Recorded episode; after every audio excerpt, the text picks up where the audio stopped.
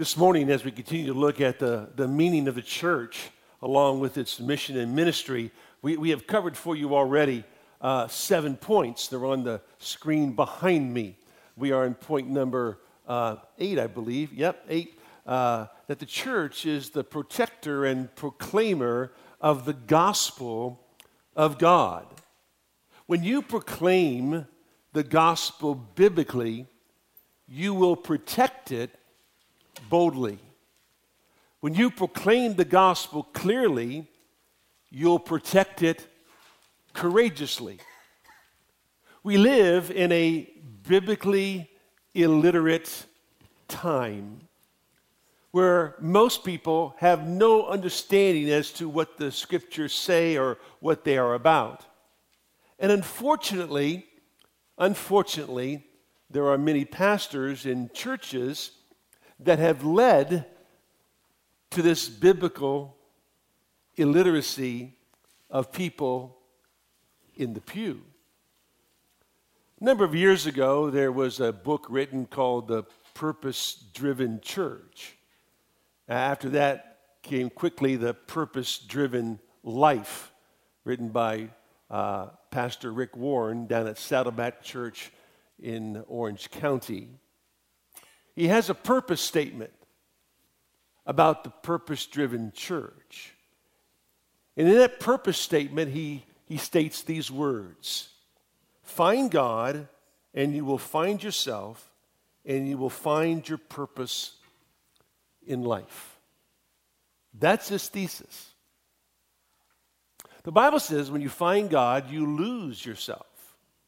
You don't find yourself, you lose yourself. And he goes on in his book to talk about the fact that it's not about you, but then as he goes through the book, the book is completely all about you and not about the Christ. And so, in his video series that he puts out, that many churches have, have adopted, and some people have even changed their name to the Purpose Church or something thereof. In the very first of his video series, he prays a prayer. And this is his prayer. He says, Dear God, I want to know your purpose for my life. I don't want to base the rest of my life on wrong things. I want to take the first step in preparing for eternity by getting to know you. Jesus Christ, I don't understand how, but as much as I know how, I want to open up my life to you. Make yourself real to me and use this series in my life to help me know what you made me for. Then he says this.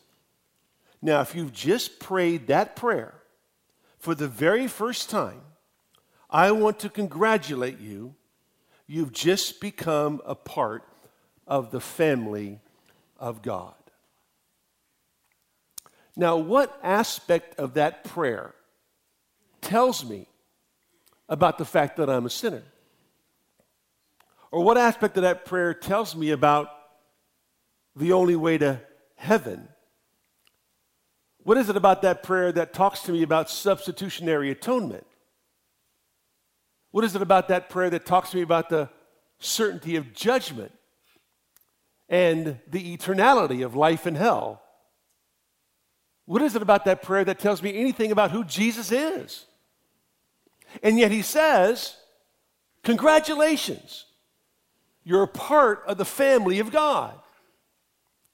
So people watching this video series think that now, because they said what he just spoke, they are a part of the church. They're a part of the family of God. And the closest he gets in the purpose driven life to a gospel presentation is on page 58. And on page 58, he says these words Real life begins by committing yourself completely to Jesus Christ. Now, that is true. That's very true. But what he says in defining what it means to commit your life to Jesus Christ is another story. For he goes on and says this Right now, God is inviting you to live for His glory by fulfilling the purpose He made you for. All you need to do is receive and believe. Will you accept God's offer? I invite you to bow your head and quietly whisper the prayer that will change your eternity. Jesus, I believe in you. Jesus, I receive you. If you sincerely meant that prayer, congratulations. Welcome to the family of God. You are now ready to discover and start living God's purpose for your life.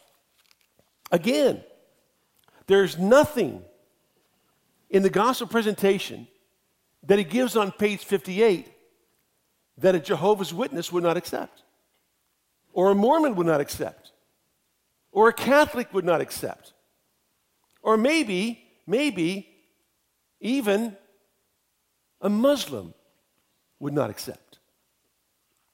You see, that's the problem. That's a huge problem. Why? Because it, it convinces people that somehow now they're Christians because they said a certain prayer that never defined the essentials of the gospel, nor told you about what it means to truly be saved from your sin and to receive the forgiveness of sins. That, that's a travesty. He goes on to say in his book that he just wants to re engineer the method of the message he totally obliterates the message in his book.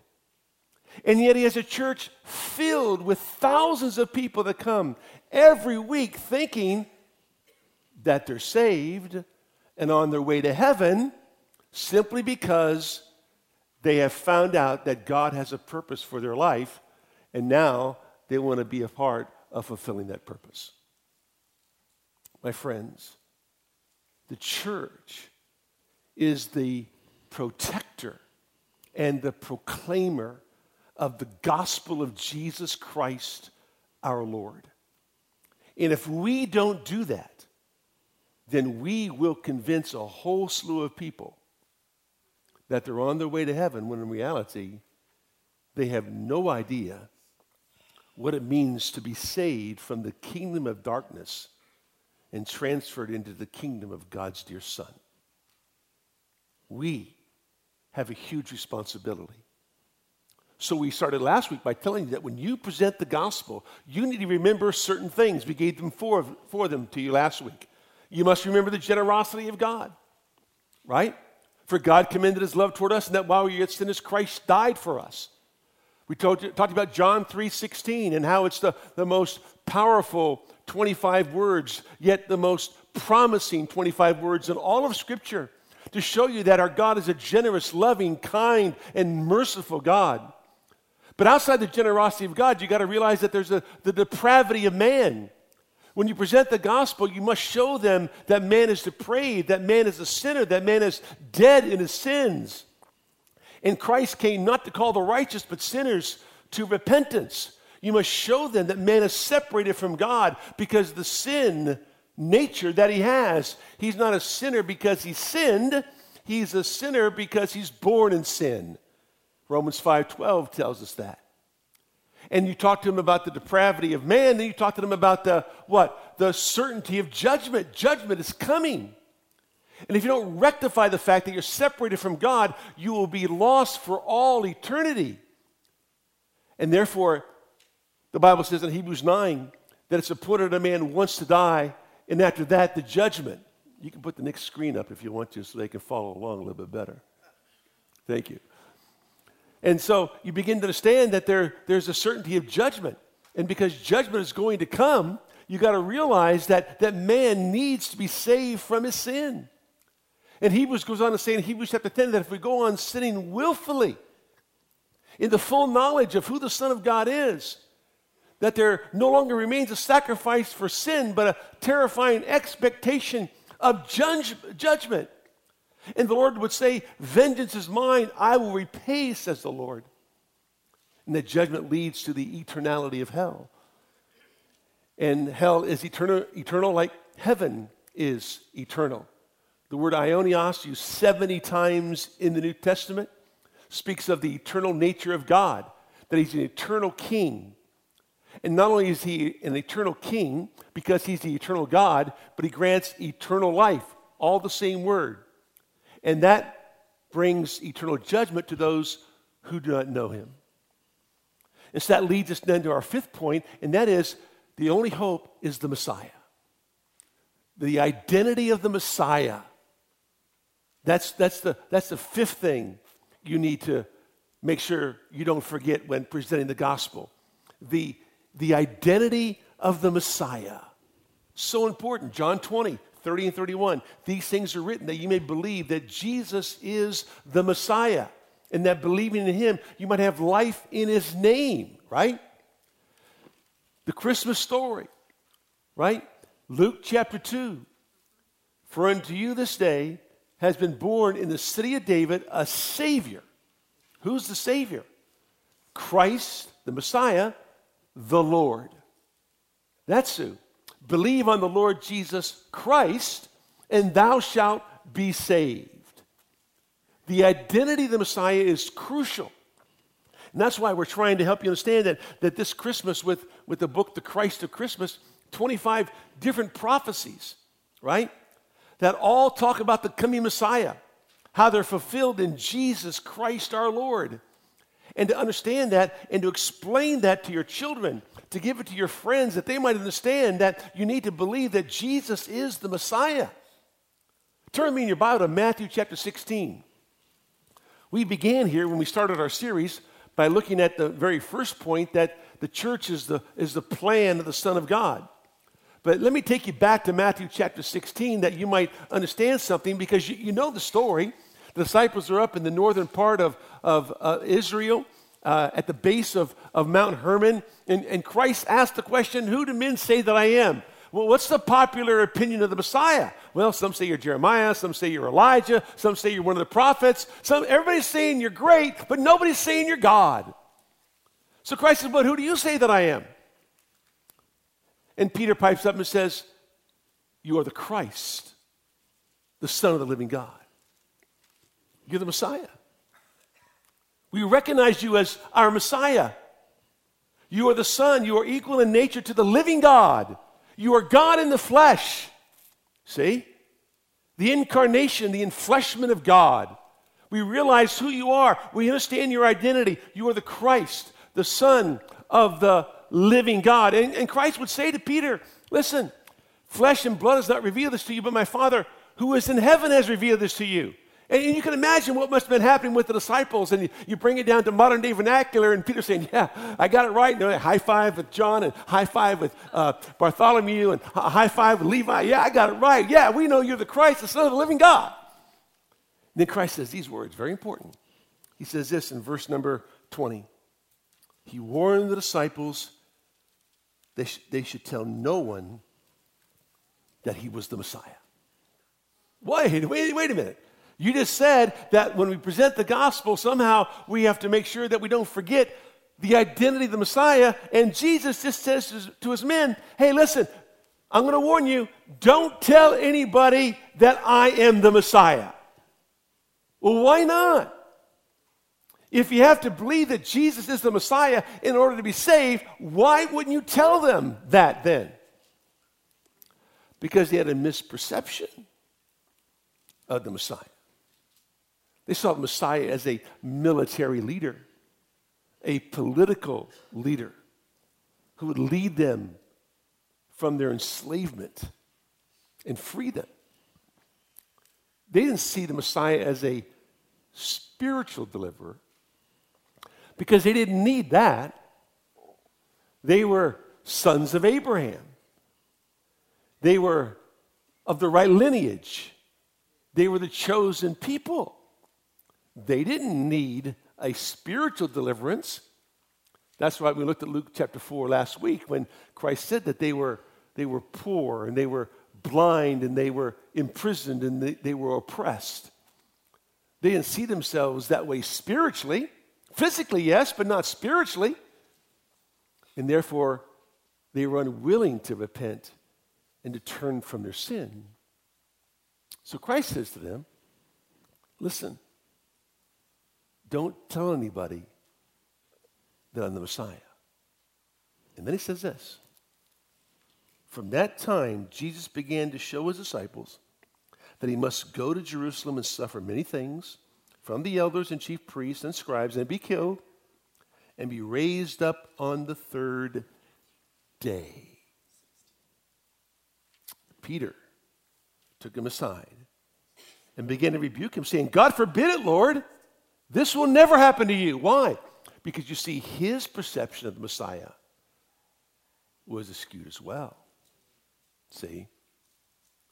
He didn't see his Messiah as having to suffer and die, although the Old Testament's very, very clear on that.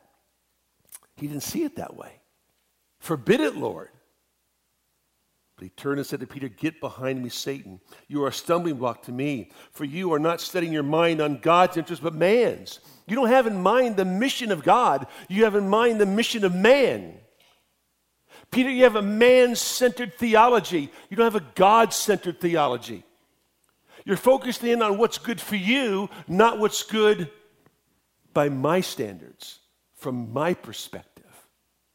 And then he says this he says to his disciples in Mark's account, he says he gathers the crowd around and says to everyone, If anyone wishes to come after me, he must deny himself and take up his cross and follow me.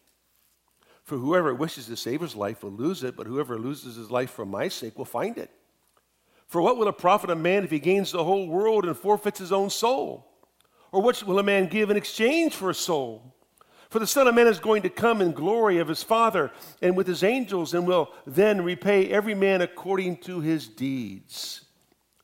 Christ says, Listen, not only am I going to suffer and die, but everybody who wishes to be a follower of mine has to realize that they must deny themselves, they must take up their cross daily and follow me. Wow. Christ speaks to the necessity of the cross. So that leads me to our sixth point that when you present the gospel, you must always remember the centrality of the cross. You can't talk about the identity of the Messiah without addressing the centrality of the cross. And when you address the centrality of the cross, you are first of all looking at the necessity of the cross. It is essential that Christ die. He must die. He must sacrifice for the sins of man. And then you go over to Mark's gospel in Mark chapter 9, and it says, verse number 30, from there they went out and began to go through Galilee, and he did not want anyone to know about it. For he was teaching his disciples and telling them, The Son of Man is to be delivered into the hands of men, and they will kill him. And when he has been killed, he will rise three days later. So he says, not only must you understand the necessity of the cross, you must understand the certainty of the cross. He is to be delivered. This is going to happen. Not only must it happen, it is going to happen. And this is how it's going to happen. And then it says this, but they did not understand the statement and they were afraid to ask him. Well, why would they be afraid to ask him? Why didn't they understand the statement? Because they didn't want to understand the statement.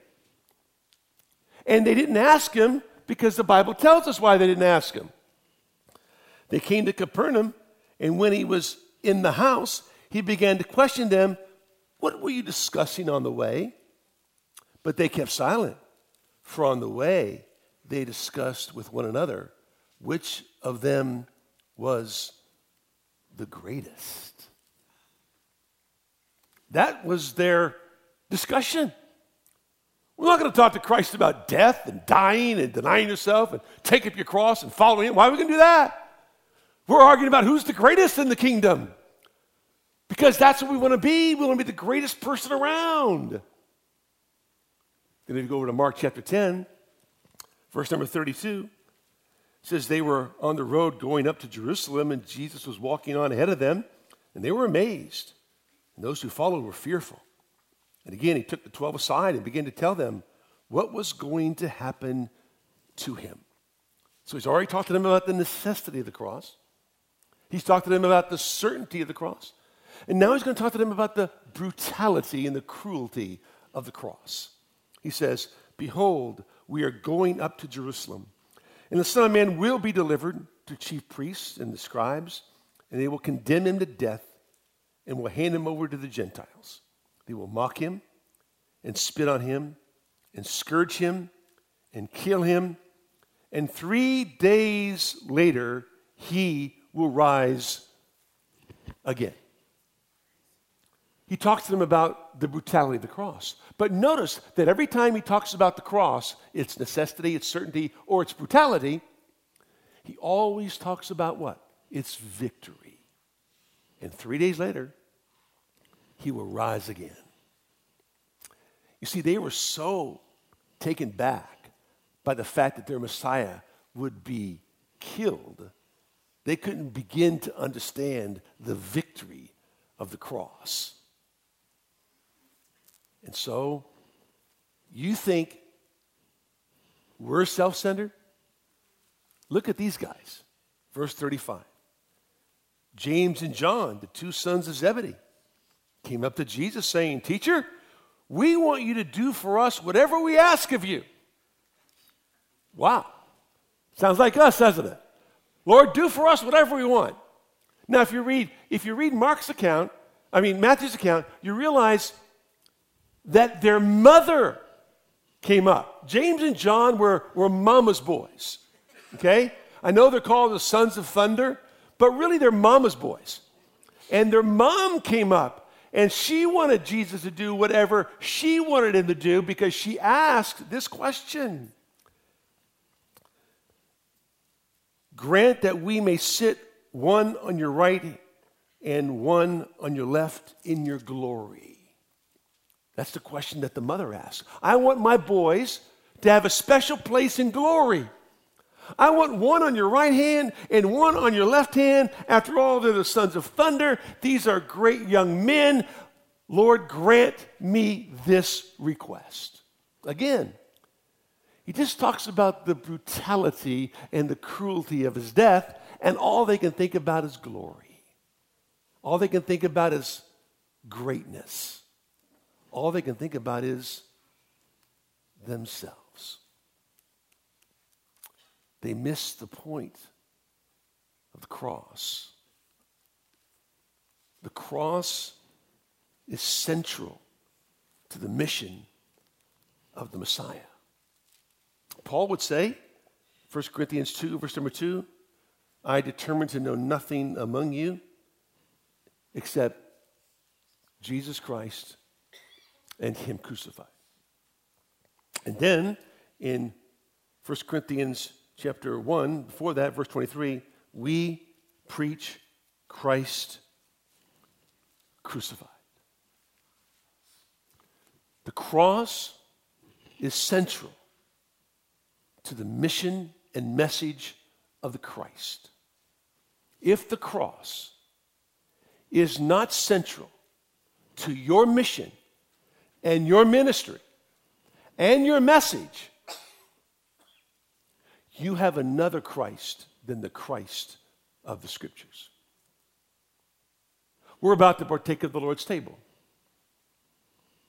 It is the only, only thing that Jesus memorialized during his ministry. He never memorialized a miracle. He never memorialized even one of his messages although they're there in scriptures. But what he did memorialize was the Lord's table. This you do as often as you drink it in remembrance of me. Never forget this, whatever you do. He transformed the last Passover into the first Lord's Supper. And from that day forward, Christians have been celebrating the Lord's table. Why? Because it's a memorial. Why?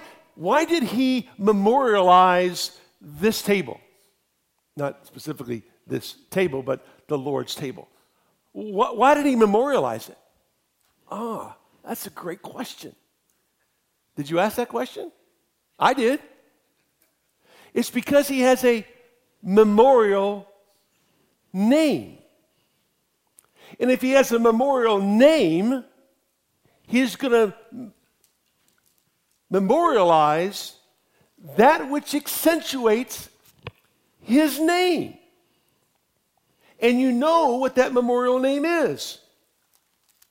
Because way back in the book of Exodus, Moses asked, Who shall I say sent me? Exodus chapter 3. And God said, You tell them, I am sent you. And that phrase, I am, making up four Hebrew consonants to give us the name of God. And Jesus would go on to say in John chapter 8, verse number 24, unless you believe that I am, you will die in your sins. Why? Because I am is the memorial name. Listen to what he says. He says, This is my name forever, and this is my memorial name to all generations. God says, I have a memorial name. And that memorial name is the fact that I am a Savior, Redeemer, Rescuer, Deliverer. That's who I am. That's what I do, and nobody else can do what I do. And so, from generation to generation, there's a name that you must remember. It's my memorial name. It's to be remembered from generation to generation. You pass it down to your children, they might pass it down to their children. Why? Because they need to know who I am. I am their Savior, I am their re- Redeemer, I am their rescuer, I am their deliverer. This is his memorial name. And so, on the eve of the crucifixion, Christ memorializes the Lord's table because it symbolizes his deliverance. He came to die. That was his mission in life. He came to die. The subsequent resurrection would prove life over death. That's what he came to do. So that's why he memorialized the Lord's table. You cannot present the gospel without emphasizing the tr- centrality of the cross. And you can't present the gospel without emphasizing the identity of the Messiah who hung on the cross. Because everything pointed to the Messiah's coming, living, dying, and rising again. So important to understand this, but so often we miss it. So we need to understand that when presenting the gospel, we need to remember the generosity of God. What a great God who rules the world. But the reason man doesn't come to him, John 3, is because man loves darkness rather than light because his deeds are evil. So you have to talk about the depravity of man. With that comes a certainty of judgment and the eternality of life with God or life without God. The only hope the Messiah. So you must address the identity of the Messiah. Who is he? How do we know who he is? Did he come? If he so, when did he come? And what did he do? That emphasizes the centrality of the cross. And next week, we'll talk to you about the reality of the resurrection the primacy of faith, the necessity of repentance, because all that is crucial when you present the gospel of Jesus Christ our Lord. Let me pray with you. Father, we thank you for today, the opportunity you give us to spend this brief moment in your word. It is so important, Lord, that the gospel is proclaimed accurately proclaimed biblically. You are the greatest evangelist who ever lived. You taught us what to say. We don't need to change the words. We don't need to dumb down the words, don't need to dilute the words.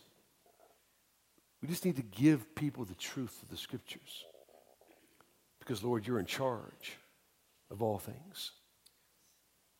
So we ask as we come together to celebrate the memorial name of God, that, Lord, you go before us, that we might honor you with our lives in Jesus' name. Amen.